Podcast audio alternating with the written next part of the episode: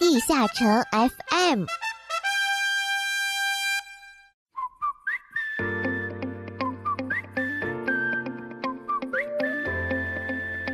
地下城 FM 第七十九期，《绝望之塔》的冒险活动，机械元首星仔登场。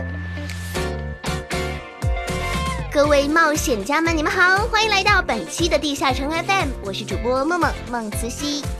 又到了每一周和大家见面的时间了，先让我们了解一下最近的阿拉德大陆又有什么精彩福利等着我们吧。绝望之塔极致冒险活动。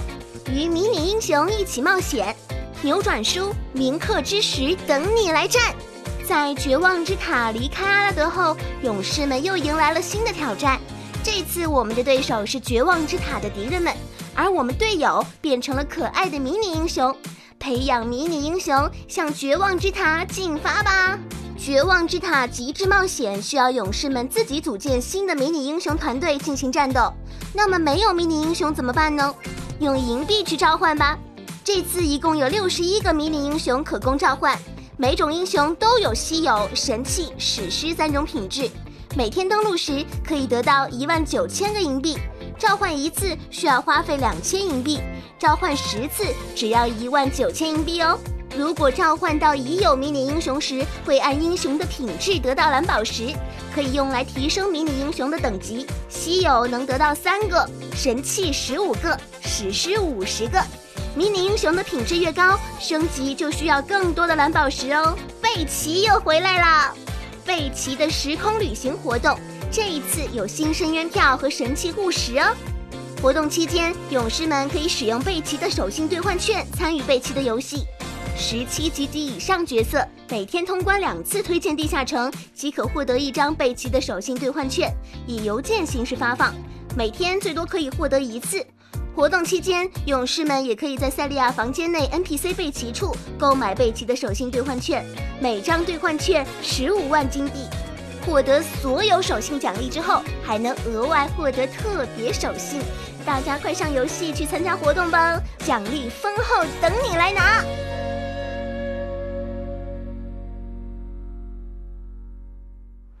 他们手捧奖杯，他们受人喜爱，他们得到这个荣耀的同时，在背后曾付出多少努力和汗水？阿拉德人物志，随你走进地下城中真正的勇士。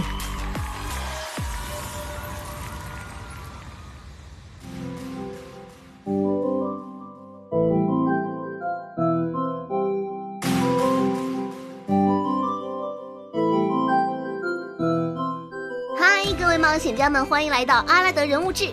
我们这一期介绍的呢，是一位强悍的机械大师星仔。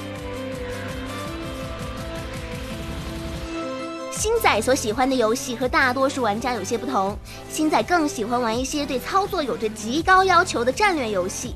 他说：“当时我是玩《沃尔斯三》和《星际争霸》这类游戏的，而这类战略游戏也让星仔对于大局观的把握以及手速得到了一个良好的锻炼。”二零一零年，还是高中生的星仔，在同学的影响之下接触到了 DNF。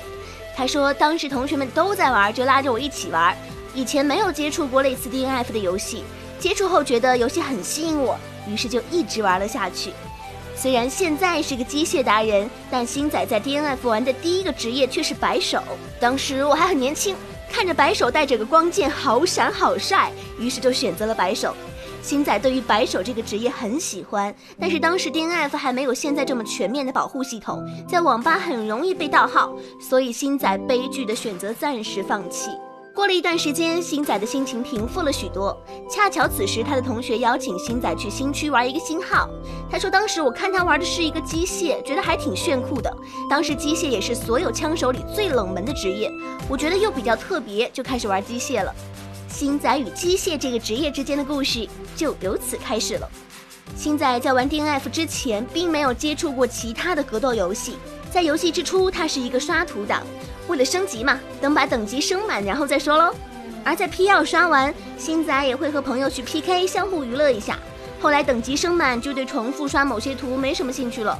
对着对战有着极大兴趣的星仔果断选择去了 PK。这种每场过程都有不一样的新鲜与刺激，让星仔欲罢不能。渐渐的呢，星仔每天上 DNF 就只有 PK 这一个追求，成为了一位忠实的 PK 玩家。星仔初次参加 DNF 比赛，距离现在已经过了很长一段时间。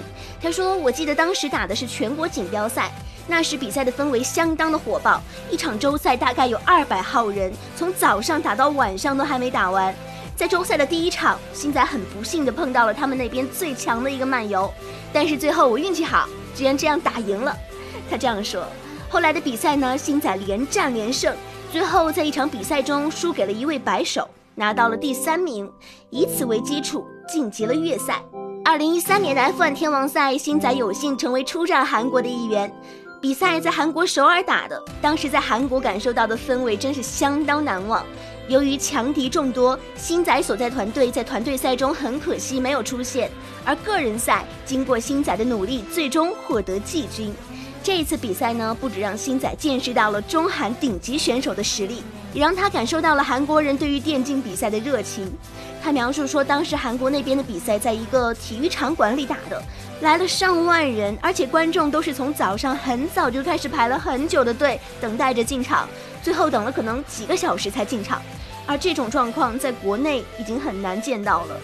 Mr. Five 与星仔是通过比赛认识并结下深厚的友谊。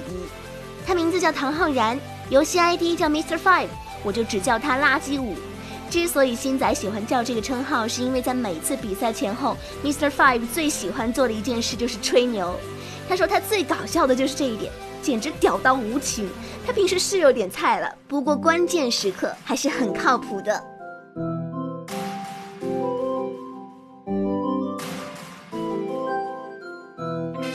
最初的最初，最终的最终，随着时间流逝诞生的故事，阿拉德故事会。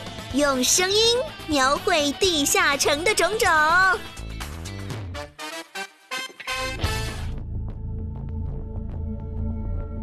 阿拉德利九百九十四年，收到斯卡迪女王请求的暗精灵们开始帮助赫顿马尔废墟的人们净化此地，而大多数冒险家也被派往这里。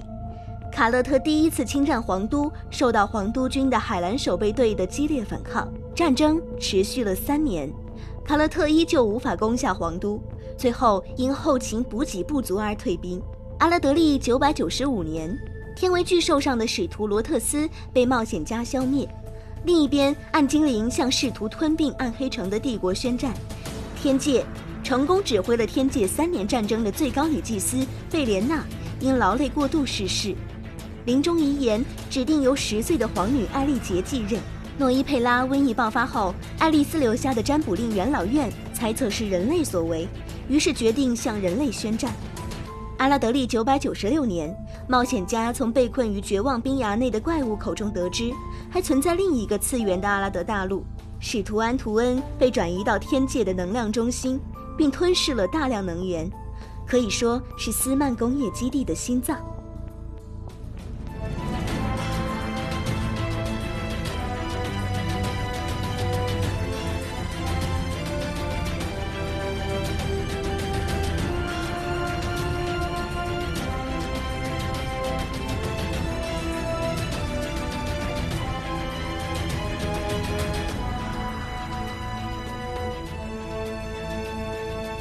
好了，本期的地下城 FM 的全部内容到这里就结束了，感谢各位的收听，拜拜。